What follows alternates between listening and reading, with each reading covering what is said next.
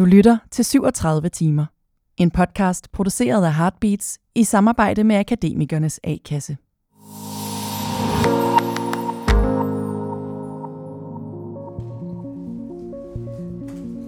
Første gang jeg var i DR, der var jeg 25 år gammel og skulle hjælpe med at redesigne DR1's identitet. Det var før det flyttede ud i DR-byen. Hver gang vi så gik ned i kantinen, vi var sådan nogle unge mennesker, mig og tre andre designere, så sad der nogle gange nogle af de der mennesker, der havde været i DR i 20 år, og det kunne godt være værter eller programmedarbejdere, og så sad de bare og brokkede sig og brokkede sig og brokkede sig over alt. Maden, manglende parkeringspladser, øh, deres kolleger, deres, især deres chef. De var bare sure at høre på. Og jeg kan bare huske, at jeg sad bare og tænkte, så sig dog op. Altså, hvad er problemet? Og pludselig klip til, sidder jeg selv og spiser frokost nede i kantinen med praktikanter. Og så kan jeg genkende det blik. Men det kommer over fra dem mod mig. Jeg kan se, de tænker, hold nu din kæft. Og så se så let røven at komme ud. Du har det så godt med fast løn og pension og alt muligt, og så laver du ikke andet end at sidde og brokke dig over maden i kantinen, eller et eller andet, din chef har sagt. Det her er tv-vært Ane Kortsen, der brokker sig over alle de trygge goder, en fast ansættelse har med sig. For de faste rammer begrænsede hendes selvstændighed og kreativitet. Det der blik, det kunne jeg se. Det galt mig pludselig. Jeg var blevet en af dem. Og de gad simpelthen ikke. Altså, øh, så var jeg heller ikke ældre. Jeg kan godt huske, hvordan jeg tænkte. Og der, øh, ja, der, der, så tog jeg konsekvensen. Så sagde jeg faktisk min fastansættelse som vært op. Mit navn er Abdel Aziz Mahmoud, og i denne serie om arbejdslivet er vi nået til afsnit 4, om at definere sine egne opgaver, betingelser og stillingsbetegnelser. Noget, som Ane Kortsen både har gjort tilfældigt og bevidst. Velkommen til 37 timer.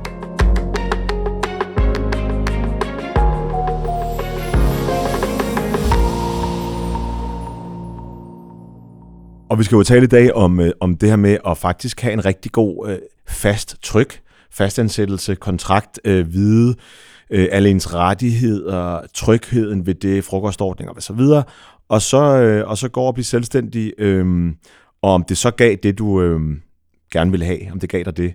Inden vi sådan går tilbage i historien, om, og det at sige nej til en prestigefyldt fastansættelse og sådan noget, bare lige sådan selv til ord på og din øh, sådan faglige baggrund og, og det her, hvor har du været og sådan noget. Bare sådan, sådan LinkedIn-versionen.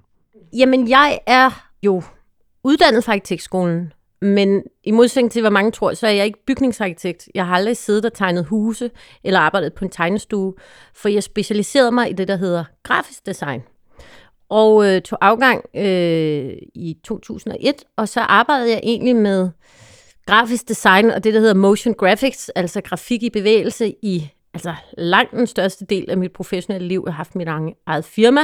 Øh, jeg blev chef meget tidligt, som 25-årig for en masse mennesker. Og så blev jeg chef i DR, i DR Design, og sidenhen i øh, sådan op under generaldirektøren. Øh, indtil 2011, hvor jeg så var blevet faktisk ret træt af at gå til møder og have en masse ansvar, og så blev jeg tilbudt at prøve at være vært. Øhm, og så øh, eksploderede mit arbejdsliv ligesom siden øh, jeg sagde ja til det, og tog en helt uventet drejning.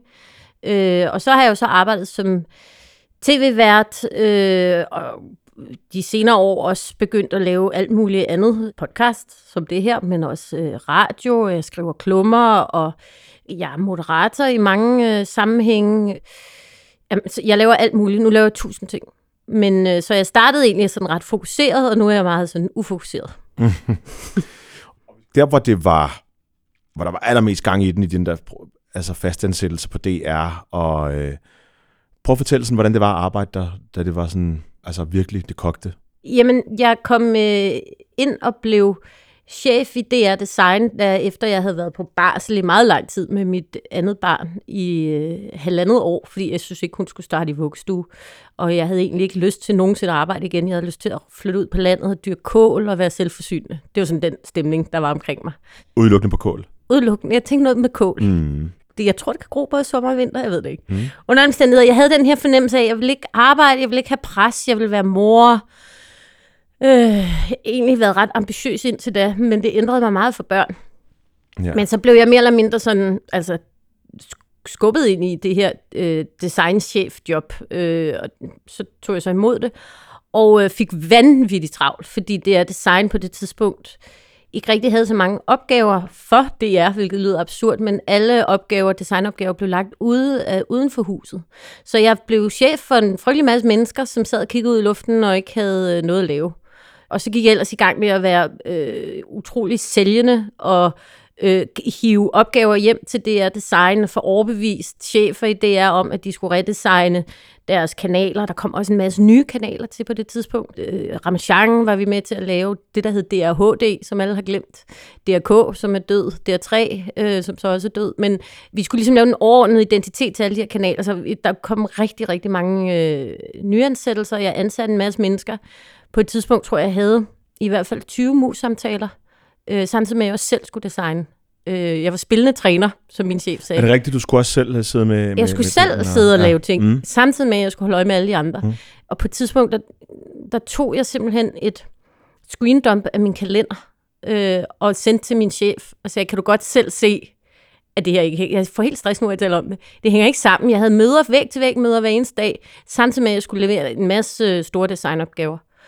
Øh, og det sagde hun, det kunne hun godt se, og så prøvede de ligesom at, at ansætte en under mig.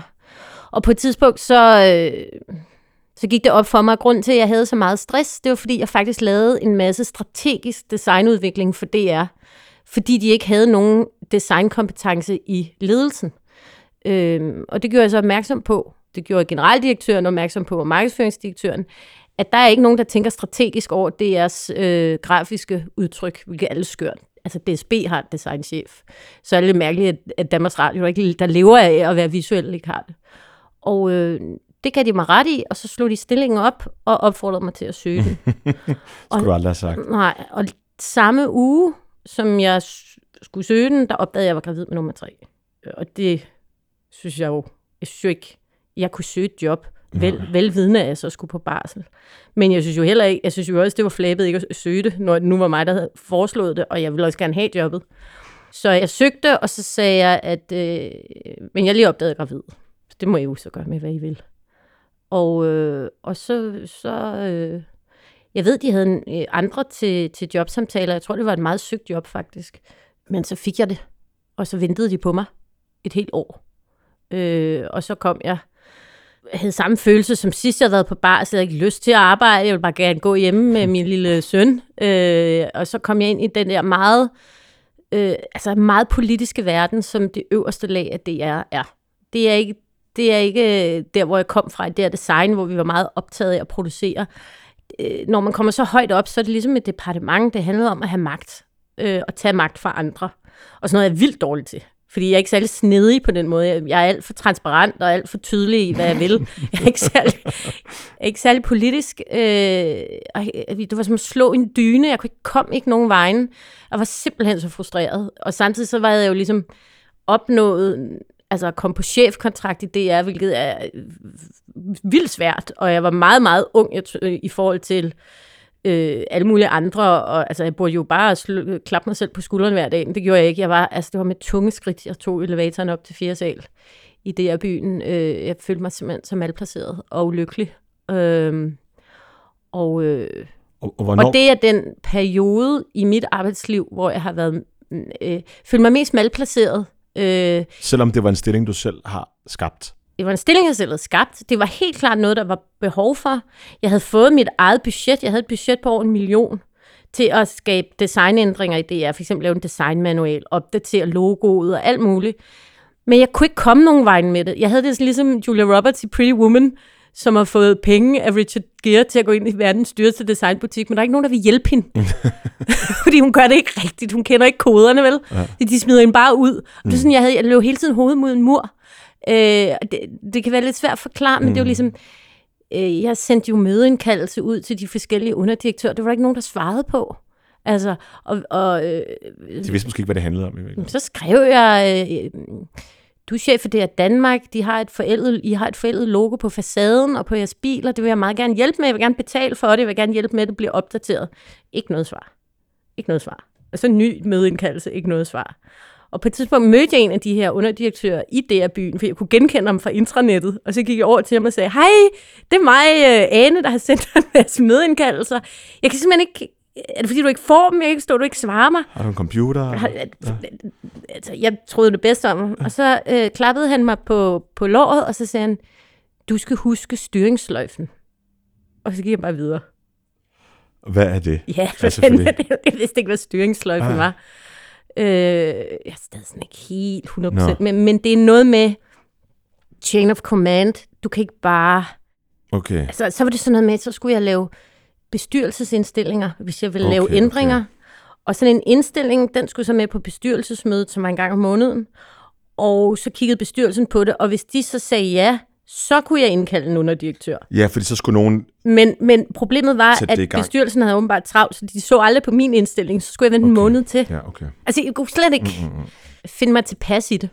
Og så altså, gætter jeg vel på, at så kom dit uh, big mistake, huge, uh, vi skal blive Pretty Woman. Uh, fordi altså, på det tidspunkt, så uh, får du jo altså, en helt anden stilling, en helt anden afdeling på en helt anden måde, og, og bliver, og bliver tv-vært. Hvad ja. det, hvordan, hvordan sker det? Jamen, det sker meget tilfældigt ved, at min, en af mine gamle venner i DR, som heller ikke havde lavet tv, men som havde arbejdet med tv, han var speaker på DR2. Øh, han møder jeg til DR's julefrokost, øh, hvor jeg er enormt fuld. Og så siger han, at øh, han er blevet bedt om at komme med et bud på, de vil gerne lave et tv-program om tv. Og det har de ville længe, men de har ikke kunne finde den rigtige vært, så de har bedt ham om at komme med bud på værter. Fordi han er enormt vidne om tv. Han er sådan en tv-nørd. Og han havde tænkt på mig. Og det var aldrig nogen, der... Og så siger jeg i min brændert, det kan jeg godt forstå, for jeg bliver så god til det. Hvorfor er der først nogen, der spørger ja. mig nu? Det forstår jeg ikke, for jeg bliver så god ja. til det. Og søde Thomas siger, jamen det er også det, jeg tænker. Ja, det kan jeg godt forstå, du tænker. Ja, ja. Fordi hvis der er nogen, der bliver en god tv-vært, så er det en her. Ja. Og så mandagen, så ringede han til mig, og så siger han, jamen han stod nede i et af studierne med et kamera, om jeg ville komme ned og lave en prøvefilmning. Og jeg sad der og lige startede det der chefjob, siger, ej, ej, ej, det var bare noget, jeg sagde. Det var, noget, jeg sagde, det var bare noget, jeg sagde. Så nej, men mente du stadigvæk? Jeg siger, ej, jeg har jo aldrig prøvet det før, det kan jeg jo ikke bare gå ned og... Jo, men bare, du skal bare komme ned og tale om tv-program, du godt kan lide, og tv-program, du ikke kan lide, og det ved jeg godt, du kan. Så sagde, det kan jeg sagtens. Og så gik jeg ned lidt useriøst, øh, og talte om øh, det søde liv med Mette Blomsterberg og øh, Camilla Plum, tror jeg. Randede bare, og så gik jeg op igen. Øh, vi havde for hundredvis af møder og havde travlt. Og, og så ringede han, øh, det ved jeg ikke, tre uger senere, hvor jeg faktisk var på strategiseminar med hele deres ledelse. Øh, og så ringede han og sagde, at de havde kastet en masse andre, andre værter. De havde vist øh, prøvefilmningerne til Arne Notkin, der var øh, chef for DR2 på det tidspunkt. Og alle var enige om, at det program kunne kun blive lavet, hvis jeg var vært at det kom fuldstændig bag på mig. Altså, altså. Og så sagde Thomas, at han ville enormt gerne lave det. Så han håbede virkelig, at jeg ville sige ja, for ellers ville det ikke blive til noget. Så, jamen, det er jo helt skørt. Jeg har jo ikke, jeg kan ikke engang huske, hvad jeg sagde. Nej, men de synes alle sammen, at jeg fungerede rigtig godt. Det er altså sjovt at tænke på, at i det her øjeblik, der sidder du i en stilling, du selv har skabt med en faglig viden, som er meget speciel i DR, øh, med meget, øh, mange ambitioner, ja. mange chefer, mange mødeindkaldelser, der ikke bliver svaret, og så er der noget, der ringer, Øh, og Et spørg, helt andet du, sted. Ja, som du aldrig har overvejet, ja. som du ikke har prøvet før, som du ikke ja. har den samme slags faglighed til, og som siger, det her vil vi meget gerne. Ja, det er du ikke god til. Ja. Og det, jeg ligesom har arbejdet fokuseret på i 15 år mit liv, og som du siger, er en meget, meget specialiseret viden, nemlig altså airlooks, visuelle identiteter til tv-stationer, super nørdet, som jeg har en meget dyb viden i. Øh, det er over i den ene ende, og i den anden ende, så er der en, der ringer.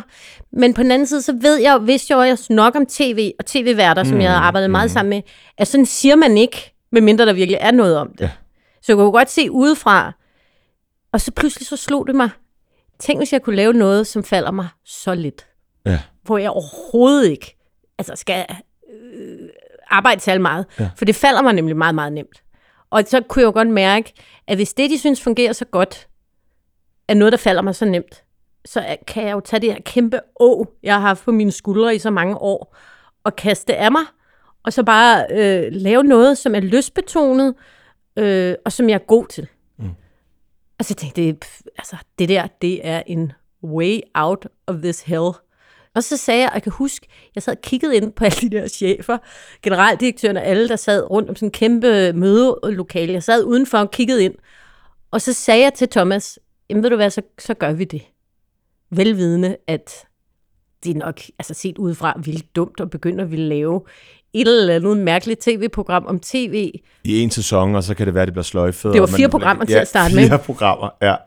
Og så tænkte jeg, ah, Monika, jeg kan ligesom, det må jeg kunne få, det må jeg kunne lave on the side, mm. eller, men jeg vidste jo godt inderst inden, at det, det, det, det, det, det er noget mærkeligt noget. Mm. Altså det gør jo, det er direktør for det er jura, giver sig jo ikke pludselig til at være vært. Altså det er jo lidt et tegn på, at jeg ikke er glad for det job, for ellers ville jeg jo sige, nej, nej, det har jeg slet ikke lyst til. Så jeg vidste godt, i det jeg sagde til Thomas, øh, okay, men så gør vi det.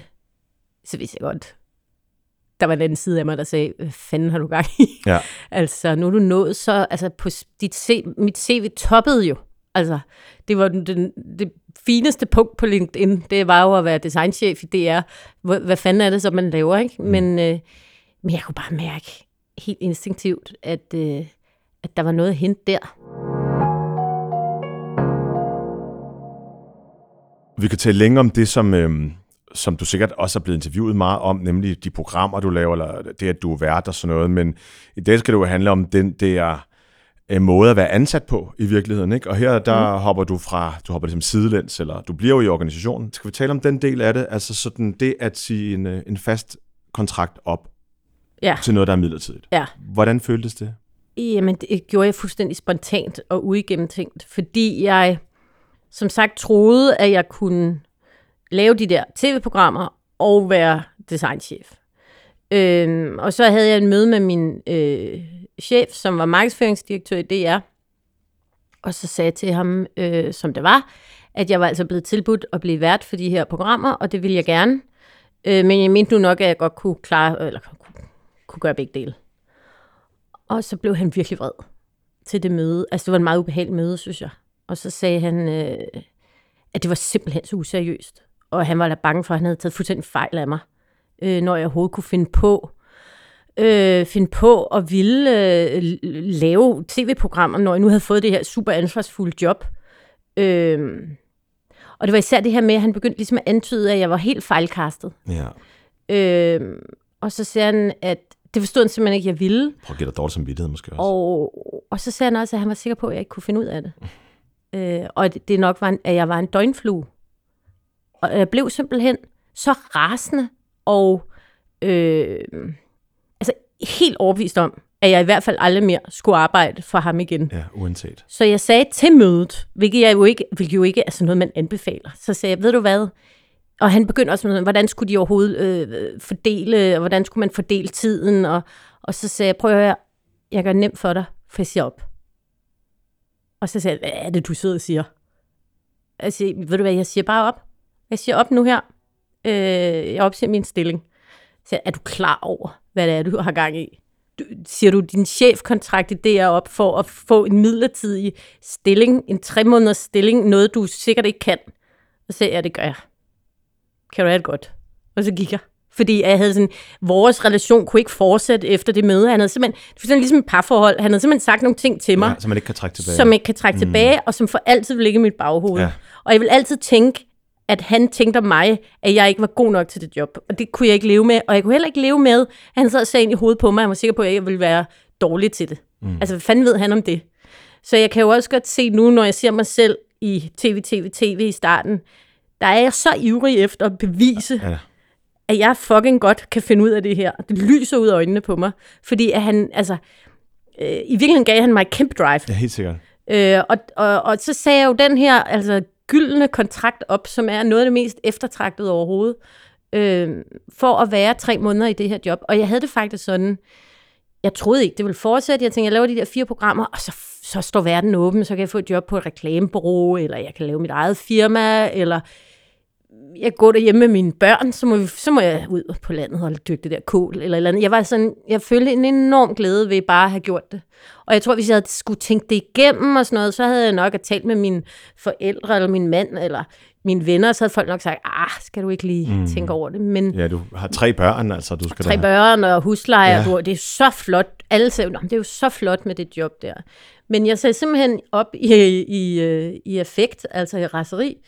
Og så, da vi så gik i gang med TV, TV, TV, så blev fire programmer til otte programmer, så blev det til 15 programmer, og så blev jeg fastansat som vært. Så jeg nåede aldrig ud og... Nej, men det blev fuldstændig... Altså, ja, det blev i hvert fald også et, øh, et, et big mistake. Altså, at, at sige det til dig. Det gav dig et drive, og du ja. Blev, var bestemt ikke en, en døgnflue, eller, eller noget, øh, der kun øh, øh, skulle prøves af, eller en eller anden form for, for dille, øh, fordi øh, jeg har i hvert fald et billede på min telefon, øh, hvor vi er sammen på sådan et holdbillede, og der, øh, der, der har du lige fået, vundet en pris til øh, Billedbladets sådan Oscar TV-guld, øh, som årets sådan stjerneskud, som de kaldte det. Ja, den findes ikke mere. Den findes ikke mere. Nej, Nej. Hele prisen findes ikke mere. Øhm, men, øhm, og siden øh, fik både programmerne mm. og du selv jo øh, altså mere og mere øh, prestige, eller hvad kan man sige, mere og mere... Øh, øh, du fik mere mere at lave også, mm. og, og kom også på andre pro- programmer. Mm. Så, så du blev fastansat igen, kan man sige. Var det så var det så livet? Altså, det var bare et forkert sted, du var fastansat. Var det godt at være fastansat? Det Altid. synes jeg, det var i, et, i, i, i rigtig lang tid. Altså, øhm, jeg blev jo fastansat på et program til at starte med, kan man sige. Vi lavede TV, TV, TV i øh, fire sæsoner, som jo er to og et halvt år. Og vi stoppede det selv, fordi vi synes, vi havde toppet, og vi ville ligesom ikke blive ved med at Gå i ring? Eller? gå i ring, ja. og på en eller anden måde, så var det program sådan bredt af begejstring mm. for os alle sammen, så vi følte ligesom, øh, at vi skulle stoppe efter fire sæsoner.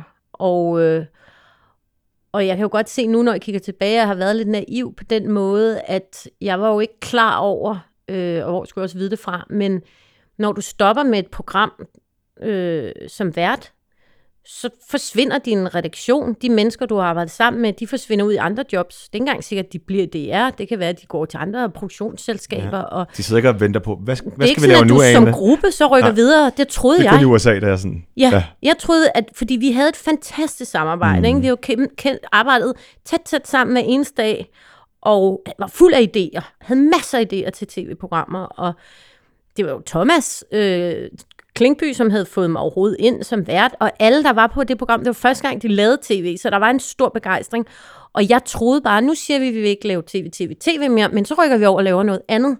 Men det var så ikke det, der skete. Altså, mm, det sidste, efter det sidste program, så blev det hele sprunget til atomer. Altså, den tilrettelægger, der havde været med hele vejen, hun flyttede til Norge for at lave arbejde med norsk tv. Øh, Thomas rykkede over på, øh, på øh, DR3 og blev udviklingsredaktør. Alle de andre, alle forsvandt omkring mig. Øhm, jeg kan se på dig, det er sådan helt... øh, jamen, det er Gud, hvor, Gud, hvad er det for? Altså, det, det var der ikke nogen, der blev splittet. mig. Ja, Det er fuldstændig, fuldstændig- nu, jeg troede, vi skulle være sammen Ja, for for evigt. Det altid. er ligesom et band. Altså, Ja. jeg havde sådan, hey, du kan da ikke gå og spille guitar for nogle andre. og, fordi så, og så den tilgang ved jeg i hvert fald, du også har haft med andre redaktioner. Vi har siddet sammen på, på et talkshow også, som vi udviklede sammen, og ja. Vi var endda også sammen i udlandet og, og blev inspireret af Graham Norton og ja. andre ting, og, sådan, og så sådan nogle da- daytime, daytime talkshows og sådan noget. Og i den redaktion var det også en eller anden form for sådan, vi festede sammen, og ja. vi, vi blev og du ved, og gik meget op i, jeg tror, det første gang, at en vært var med, jeg var redaktionschef, og var med til at ansætte også, altså det var meget sådan, byg holdet op selv. Ja. Og selv det program ved jeg også, du stadig snakker om, altså sådan igen, altså mange år efter sådan, ej, men det, vi, vi skulle have gjort det her, eller sådan, det virker Jamen, som om, du... det, det, det, er det, det er, det, jeg har svært, stadig svært ved at acceptere det. Og jeg synes, det er ulogisk, fordi at man jo bliver et godt team, Ja. Og så bryder det hele op. Ja. Og det var bare ikke nogen, der fortalte mig. det var simpelthen, I didn't get the memo. Så da TV, TV, TV sluttede, så var jeg helt alene i verden, på en eller anden mærkelig måde. Og så bliver man jo som vært mm, sat ned i nye øh, redaktioner med nye mennesker, som også er søde og sjove. Som du skal til at lave op forfra. Men så skal jeg eller- lære dem at kende og høre om deres børn og ferier, og jeg engagerer mig jo meget i andre mm. mennesker. Og, og så begynder man jo at have i baghovedet, ja, men lige om lidt, så slutter det, og så øh, taler jeg aldrig med dig igen. Og det synes jeg er den kyniske side af tv-branchen.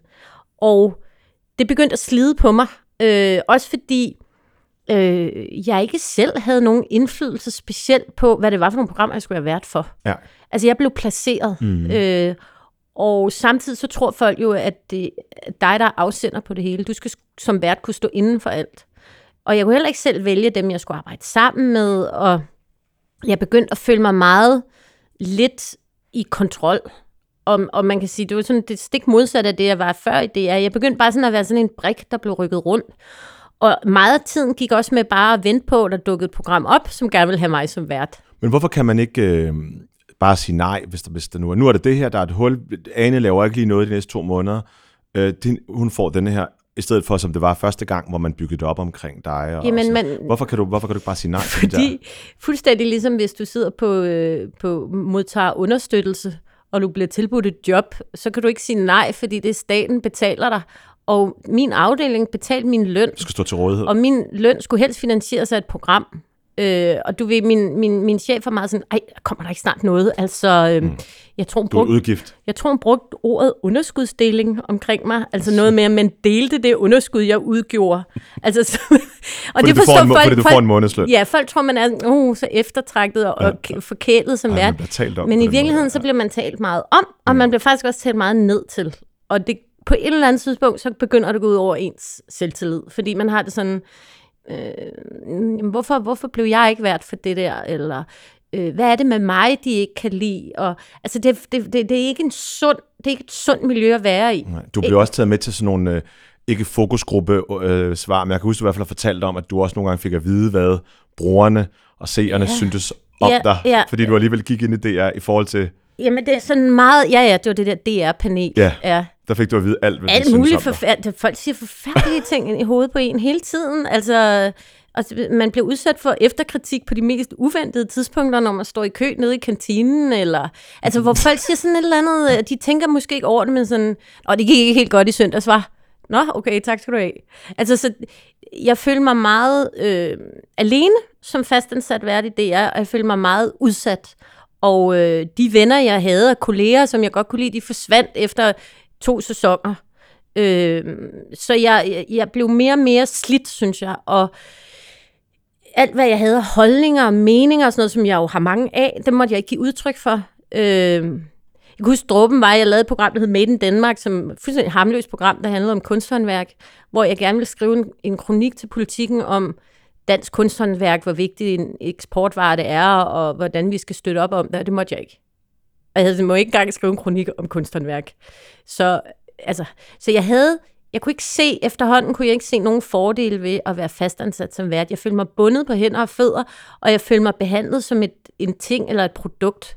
Alt, hvad jeg havde af idéer til programmer, blev bare lagt til side. Mm. Øh, og, og så, altså det sidste, jeg lavede, det var en tv-quiz, og jeg havde specifikt sagt, at jeg vil ikke lave quizzer. Jeg, kan ikke, jeg ser ikke selv quizzer. Mm. Jeg er ikke typen, jeg gider ikke sidde og uddele point. Jeg gider ikke sidde og udnævne en vinder. Det er simpelthen ikke mig. Jeg Klip til dig, der siger to point til mig, til... To point til at holde til Palles hold. Og så siger nej, nej, nej, det er heller ikke en quiz. Det er ikke nogen quiz, du skal lave. Nå, okay, fordi jeg synes, der står noget om den quiz. Nej, nej, det er ikke nogen quiz. Det er simpelthen bare et program øh, om, altså, om tv-historie. Nå, okay. Øh, klip til, det hedder TV-quizzen. der er to hold, der er holdkaptajner. Og øh, der blev uddelt point. Men så kan man jo ikke sige med det hele. Det synes jeg ikke var det, jeg sagde ja til. Pludselig, du, du ruller lidt, og pludselig sidder man i det studie, der er blevet men, nymalet. Det ved du jo også, Abdel, du også, men det der med, at folk taler dig efter munden. Og ja, nej, nej, ja, sådan bliver det. Jamen, du bliver det, ja, ligesom du vil have det. Og så siger du ja, og så lige pludselig, ja, så sidder du i en quiz-sætning, ikke? Jo, og man tænker, åh, var der, var der et møde, jeg overså? eller? Hvor var det, de lige sagde, ja, det skulle ja, ja.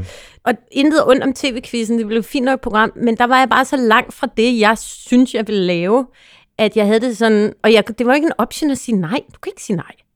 Øh, så der havde det sådan, nu skal, nu skal jeg ud, før at jeg bliver en meget bitter fastansat DR-vært, der ikke laver andet end at brokke sig, for til sidst lavede jeg ikke andet end at brokke mig. Og de gad simpelthen ikke. Og der, øh, ja, der, der, så tog jeg konsekvensen.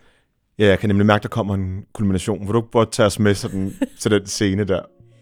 Jeg var jo faktisk så privilegeret. Jeg lavede nogle, nogle programmer, der hed Fantastiske Forvandlinger, som handlede om arkitektur ude i verden. Gamle industribyggerier, som er blevet forvandlet til noget andet.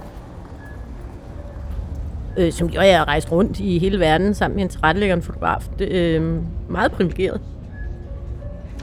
Men ikke desto mindre, så sagde jeg faktisk min fastansættelse som vært op per e-mail øh, og den skrev jeg på en café i øh, New York, hvor vi øh, var, var over at lave program. Øh, og det siger lidt om, at, at selv i en situation, hvor man kan sige, det er ikke mange beskåret at få lov til at Ja. tage til New York Få penge for det. og få penge for det, selv der var jeg faktisk ikke, ikke glad. Og, og ikke i tvivl om, at det skulle jeg. Øh, og det var noget med, at jeg skulle nå at sige op inden den første, og Ja kunne ikke komme hjem. Jeg ville selvfølgelig godt have sagt det til min chef direkte. Altså, jeg ville godt have holdt en møde med hende og sagt det. Men det kunne jeg ikke blive nødt til at gøre det inden den første. Øhm, så jeg skrev simpelthen, og jeg sagde det ikke til de andre, fordi jeg synes ligesom, jeg ville holde det for mig selv. Så jeg sagde det ikke til øh, fotografen og tilrettelæggeren, jeg var afsted sammen med. Vi sad og spiste frokost, og så tænkte jeg, nu bliver jeg nødt til at skrive den mail. Og øh, så sagde jeg simpelthen min fastansættelse som vært op. Og jeg tror, hvis der er noget, der er endnu vildere end at sige en chefkontrakt op i DR, så må det være at sige en, en, en fastansættelse som vært op, fordi det, det, det er noget af det mest eftertragtede. og Der er jo mange mennesker, der bliver deres højre arm for det. Så sidder jeg der super forkælet i New York og, øh, og siger op. Men jeg var simpelthen ikke glad. Øh, og det havde jeg ikke været i lang tid. Så det måtte der til. Og det er jo ikke fordi, at du ikke vil den branche, eller ikke vil det fag. Øh, det er simpelthen det at være, konsekvenserne af det at være fastansat. Du har kommet med ret mange eksempler på, hvordan du følte dig øh, Mm. som en brik, at du fik alt for mange øh, ord med på vejen, som du kan bede dig om, og, og det med at fylde huller, eller, Mm. øh, og, ikke, og, ikke, og i virkeligheden ikke den, øh, det arbejdsliv, du gerne vil have, på at være fastansat vært, og så være selvstændig eller freelance vært. Jamen, det sjove er faktisk, jeg synes, det er meget nærliggende at sammenligne det med at være i et fast parforhold i rigtig mange år, hvor man til sidst lidt holder op med at lægge mærke til hinandens kvaliteter og bare sådan tager hinanden for givet. Og så ligesom øh, slå op og komme ud på datingmarkedet, hvor alle pludselig er interesseret i dig, og pludselig er din gamle partner også interesseret i dig på en helt anden måde. Altså, det absurde er jo, at det pludselig fik øjnene op for mig som vært, da jeg kom ud på den anden side, end da de bare ligesom havde mig hele tiden. Øhm, og, og samtidig så kunne jeg jo være sammen med alle mulige mennesker derude. Åben forhold. Det var totalt åben forhold. Jeg lever i et åbent ægteskab ja. med Danmarks Radio ja. nu, ikke? På den måde, at... Øh, fordi det var jo ikke min mening at, at, at smække med døren Nej, nej. overhovedet. Jeg holder meget af det er. Øh, jeg vil bare gerne også have mulighed for at lave alt muligt andet, og det fik jeg jo. Og så er det op til mig selv at vurdere, hvad er balancen? Altså, hvad kan jeg... Hvis jeg stadig gerne vil være associeret med Danmarks Radio, så skal jeg nok ikke lave ting for TV2 for eksempel, eller TV3, det gør jeg heller ikke. Øh, men jeg kan måske godt være gæst i et program. Øh, men det er mig selv, der bestemmer. Øh, og det er også mig, der kan, jeg kan jo komme med idé, idéer til DR, som at pitche programmer ind, hvilket jeg også gør, og som de så kan tage imod eller lade være. Men jeg er ikke længere øh, jeg er ikke længere sådan en, der skal stå til rådighed over i hjørnet. Mm. Så det vil sige, det har betydet utrolig meget for mit, øh, mit selvværd, mm. som var, som var i, i fare faktisk, ikke? Altså, jeg havde ikke den uh, samme gode start øh, og samme succesoplevelser. Jeg startede ikke på toppen, som du gjorde. Det er jo selvfølgelig, når man så starter på toppen, så mærker man selvfølgelig også, at det kun kan gå en retning. I hvert fald sådan i den måde at blive bekræftet på, eller få opgaver på. Men jeg kan huske, at jeg så gerne ville vælges til, ja. og aldrig rigtig, aldrig rigtig ramte den, eller de, så prøvede jeg at kopiere, hvad andre gjorde, og sådan noget. Men det var hele tiden afløservært. Ja. Øhm, da jeg stoppede der, det er på det er første gang, og blev sådan øh, så arbejdede jeg på Nordisk Film og blev udviklingsredaktør. Men det var faktisk der, øh, jeg så begyndte at gøre de ting, man ikke måtte gøre på DR. Altså sådan mene noget og ja. skrive ting og sådan noget. Ja. Og så er det rigtigt, hvad du siger. De fik både øjnene op for mig, men det, at jeg gjorde det, byggede mig op på en anden måde. Jeg fik sådan en identitet, en kanthed. Ja. Øh, og så ringede både radioen og øh, tv, det var DR2 og P1, to forskellige chefer, og tilbød mig hver deres, og pludselig kunne jeg vælge mellem to, og, og sagde faktisk ja til begge ting. Ja. Det var virkelig syret at opleve, og jeg kan også godt forstå det og forklare det, selvom det virker lidt trist også, at det ikke kunne lade sig gøre, da jeg var der. Mm. Øhm, du nævnte selv nogle ting, du ikke måtte gøre øh, på DR.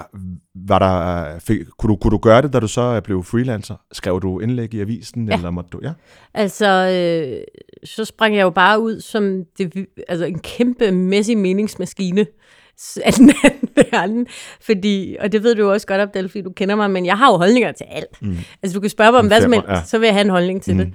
Og øh, der gik ikke ret lang tid, så ringede de fra News. De skulle lave et nyt program, der hed News Co., hvor at man skulle sidde hver eftermiddag i et panel og have en holdning til dagens nyheder.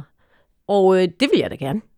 Og øh, overvejet kortvarigt, hvad det er, jeg vil sige til det, men der havde det faktisk på det tidspunkt, er ligesom når du er, har slået op, nogen havde ved du hvad, de var alligevel ikke interesseret i mig. Nej, jeg skal ud og Så øh, det vil sige, at jeg sad i News Co. i hvert fald en gang om ugen, og øh, øh, prøvede at have en, en, en velformuleret holdning fra alt til boligpolitik og, øh, og øh, vuggestuepladser og øh, folkekirken, og det var enormt god træning, simpelthen. Og så spurgte Berlinske, om jeg ville skrive en klumme om arkitektur. Øh, jeg skrev faktisk også klummer for Heartbeats. Øh, og øh, altså, med tiden er jeg nok blevet en lille smule mere sådan nære med, min, øh, med mine holdninger. Jeg, det, det, det er heller ikke fedt med et menneske, der bare har en holdning til alt.